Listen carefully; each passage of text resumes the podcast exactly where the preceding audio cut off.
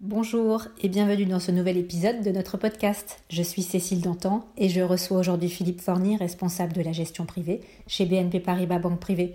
Bonjour Philippe. Bonjour Cécile, merci de me recevoir. Philippe, vous avez publié récemment un article super intéressant sur le Bitcoin. Il faut dire qu'il y a actuellement beaucoup de battage médiatique et d'intérêt sur le sujet et plus largement sur les crypto-monnaies. Néanmoins, euh, je crois que beaucoup de personnes ne comprennent pas vraiment les raisons profondes de cet engouement. Est-ce que vous pouvez nous éclairer sur le sujet? Bien sûr, mais c'est un exercice euh, évidemment somme toute assez difficile, car on pourrait discuter pendant des heures de ce qu'est le Bitcoin et de l'idée que les gens s'en font surtout. Commençons par le début. En fait, c'est une monnaie numérique internationale. Le Bitcoin n'est donc pas lié à un pays, à une autorité ou à une banque centrale en particulier. Il est émis sur ce que nous appelons la blockchain qui est la base de données centrale qui possède les bitcoins. Et en un sens, c'est tout ce qui fait l'attrait du bitcoin. Il ne peut être contrôlé ou manipulé par aucune autorité centrale, qu'il s'agisse d'un gouvernement ou bien sûr d'une banque centrale nationale, contrairement par exemple au dollar, à l'euro, à la livre sterling ou à toute autre monnaie nationale. Ces dernières peuvent en théorie être contrôlées, voire manipulées, dans, par certaines mesures euh, par ces autorités nationales. Le Bitcoin, lui, n'est soumis à aucune autorité nationale. Il repose en fait sur un algorithme sous-jacent qui détermine la manière dont les Bitcoins sont distribués. Mais le Bitcoin se distingue surtout des monnaies euh, fiduciaires nationales en ce que le nombre de jetons en circulation est limité strictement à 21 millions. Il n'y aura jamais, selon l'algorithme, plus de 21 millions de bitcoins en circulation. Il y en a aujourd'hui 18 millions 6 pour le moment, et ce nombre augmentera très lentement jusqu'à atteindre, les, 21 millions que j'ai évoqués. Est-ce que cela vous donne envie d'investir dans le Bitcoin, Cécile hein? Ah bah alors pas du tout, ou si c'était abordable, je le ferais comme on jouerait au loto. Euh, je n'ai pas suffisamment confiance aujourd'hui dans le système que vous décrivez et je suis personnellement trop risque averse pour en faire un, véritable investissement. Alors oui, évidemment, j'ai lu comme tout le monde que le Bitcoin a progressé de plus de 92% depuis le début de l'année. C'est énorme, hein, ce qui pourrait euh, en faire regretter plus d'un de ne pas avoir investi. Enfin, là, je reste tout de même euh, avec bien des questions sans réponse. D'ailleurs, voilà, est-ce que c'est trop tard ou pas pour investir? Et puis pourquoi ça serait bien pour, pour quelqu'un comme moi de le faire? Parce que là, franchement, euh, je ne vois pas quelle place peut avoir le Bitcoin dans mon portefeuille de placement. Effectivement, euh, vous avez raison. Le cours du Bitcoin a fortement augmenté sur une courte période. Depuis 2016-2017, le prix du Bitcoin a connu une ascension fulgurante. Par conséquent, ceux qui ont investi à l'époque, si tant est qu'ils aient conservé leur Bitcoin, affiche aujourd'hui des plus-values impressionnantes. Or, cette forte hausse est le facteur principal poussant les gens à acheter des bitcoins et à prendre le train en marche, même s'ils ne comprennent pas vraiment le bitcoin et son fonctionnement. Or, de mon point de vue, cette stratégie est tout sauf judicieuse. Il n'est pas judicieux d'investir dans quelque chose que l'on ne comprend pas, mais nous en sommes là. Pourtant, il existe des raisons tout à fait valables d'investir dans le bitcoin.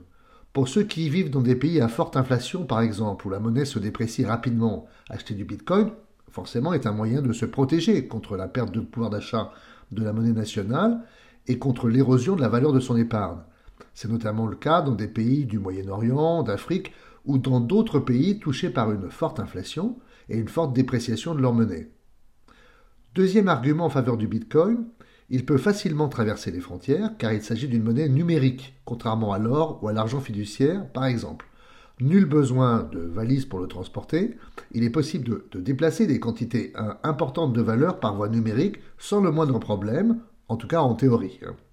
C'est un avantage évidemment considérable par rapport aux monnaies fiduciaires ou à d'autres actifs. Cela vous est-il à apporter un regard maintenant différent sur le Bitcoin, Cécile hein? J'avais pas pensé à ces avantages euh, qui me concernent pas personnellement aujourd'hui. Euh, mais bon, euh, Philippe, ni vous ni moi ne croyons en quelque martingale que ce soit. Alors avouez que le modèle n'est pas si simple que ça. Non, évidemment, c'est pas aussi simple. Je vous ai présenté les choses de manière alléchante et, très optimiste. Mais bien sûr, il y a un certain nombre d'inconvénients. Je n'ai pas le temps de les énumérer tous, mais nous allons nous concentrer sur les plus manifestes et à commencer bien sûr par la volatilité. Si l'on observe l'évolution du cours du Bitcoin, on constate qu'il est extrêmement volatile. En effet, sur les 4 ou 5 dernières années, le Bitcoin a perdu à plusieurs reprises entre 50 et 80% de sa valeur par rapport à son cours le plus haut. Son évolution a été pour le moins chaotique. Or, je pense que cette volatilité donnerait certainement des sueurs froides à bien des investisseurs. Le Bitcoin est donc un actif très risqué, tant sur le plan mathématique que sur le plan psychologique. Il peut mettre les nerfs à rude épreuve. En effet, les gens qui achètent des bitcoins et les conservent en portefeuille sont appelés des hodlers. Alors, juste une petite anecdote marrante. Ce terme, en fait, vient d'une faute de frappe sur un forum dédié au bitcoin. En, 2013, un membre du dit forum, intervenant sous le pseudo de GameQB, hein, publiait le message suivant I am hodling au lieu de I am holding. Hein. Ce terme est, est resté et sert désormais à désigner les investisseurs qui ne flanchent pas et qui conservent leurs bitcoins contre vents et marées, même lorsque le cours s'effondre. Mais plutôt, revenons à nos moutons. Le fait est qu'il est très difficile d'être un hodler sur le long terme à cause de la forte volatilité des prix du bitcoin. Mais la volatilité n'est pas le seul risque. Vous pouvez également perdre vos bitcoins en cas de cyberattaque de la plateforme d'échange des crypto-monnaies que vous utilisez. Cela s'est produit déjà à plusieurs reprises par le passé, notamment sur euh, Bitfinex et Mt. Gox.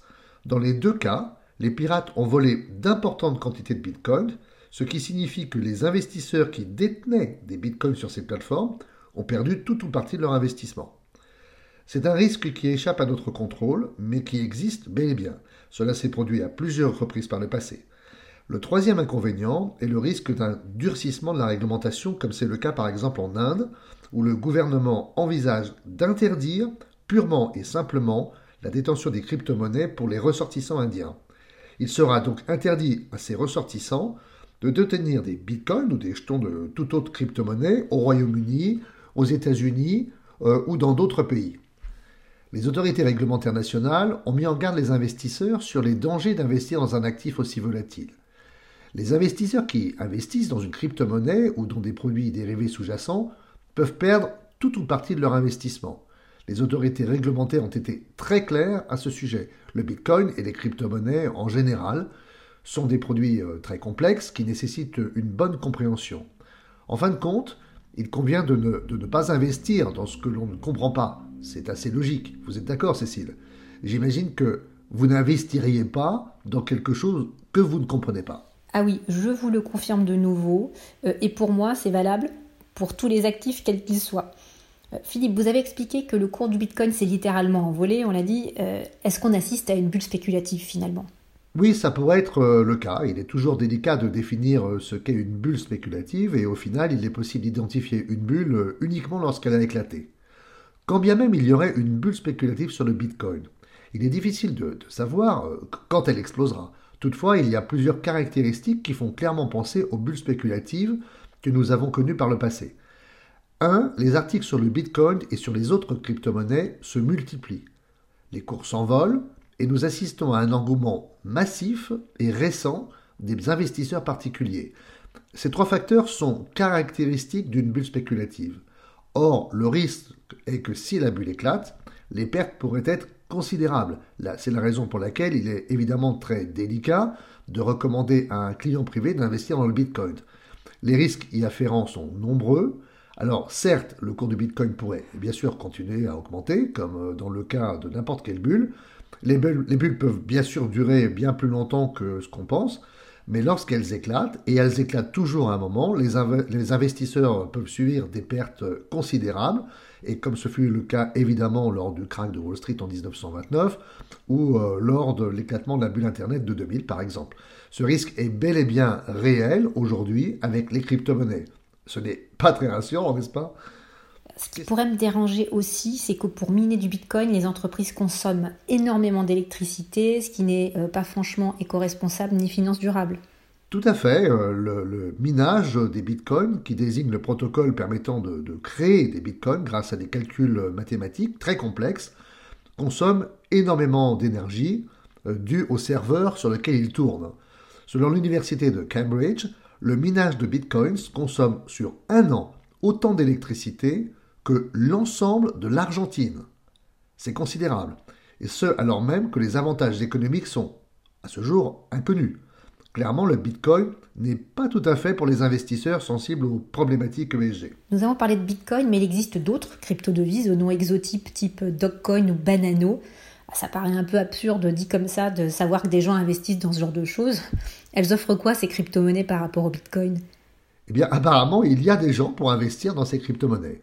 Mais franchement, aucune d'entre elles ne peut se prévaloir du protocole sous-jacent Bitcoin. Elle n'offre aucun des attraits technologiques du Bitcoin. Ce sont des actifs purement spéculatifs. Dès lors, je pense que tout investisseur digne de ce nom doit évidemment fuir ces crypto-monnaies comme la peste, et c'est aussi simple que ça. Bon, donc vous nous l'avez bien expliqué, le Bitcoin est un investissement risqué. Est-ce qu'il existe des moyens qui permettent d'investir indirectement dans le Bitcoin? Alors, il est indéniable que les crypto-monnaies et les technologies de blockchain sous-jacentes font l'objet d'un engouement croissant. Et personnellement, je préfère investir dans les entreprises et les secteurs qui bénéficieront de l'essor de ces crypto-monnaies. Hein. C'est le cas des semi-conducteurs, car le minage de Bitcoin nécessite des puissances de calcul qui sont absolument considérables. Or, pour cela, il faut des puces, des semi-conducteurs, des processeurs graphiques, des cartes mémoire et des cartes de stockage. Ensuite, il y a évidemment le secteur de la cybersécurité. Nous avons évoqué tout à l'heure le, risque de piratage. Or, la confidentialité des données en ligne revêt une importance absolument capitale en ce qu'elle garantit la sécurité des transactions bancaires et financières. Et je pense donc que la cybersécurité est un autre domaine voué à voir son activité croître énormément.